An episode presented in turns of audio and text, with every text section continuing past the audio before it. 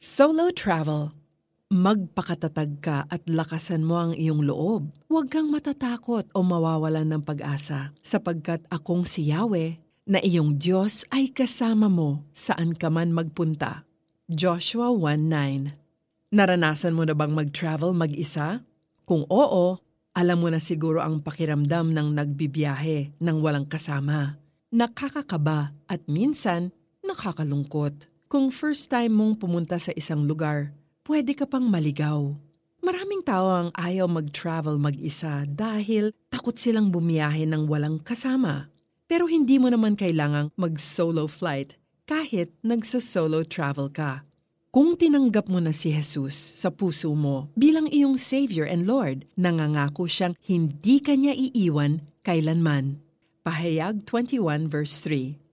At hindi mo lang siya kasama in spirit, ha? Mararamdaman mo ang pagmamahal niya sa ngiti ng mga makakasalubong mo sa hospitality ng locals. Ang blessings niya sa masasarap na pagkaing matitikman mo. Ang majesty niya sa magagandang tanawin na pwede mong kuhanan ng picture at i-post sa Facebook. Kahit noong Bible times, makikita natin na laging sinasamahan ni Lord ang mga mahal niya. Ginabayan niya si Jacob nang umalis ito ng Canaan para takasan ang galit ni Esau. Sinamahan niya si Joseph nang maging slave ito sa Egypt, at kasakasama siya ni Paul sa mga paglalakbay nito para mag-share ng gospel sa iba't ibang lugar sa Europe.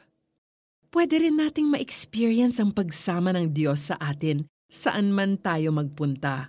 Sabi sa John 1:12, kapag tinanggap at sinampalatayanan natin si Jesus, bibigyan tayo ng Diyos ng karapatang maging mga anak niya. Once maging anak tayo ng Diyos, maninirahan sa atin ang Holy Spirit, and He will always be with us. John 14:17. Tinanggap mo na ba si Jesus sa puso mo?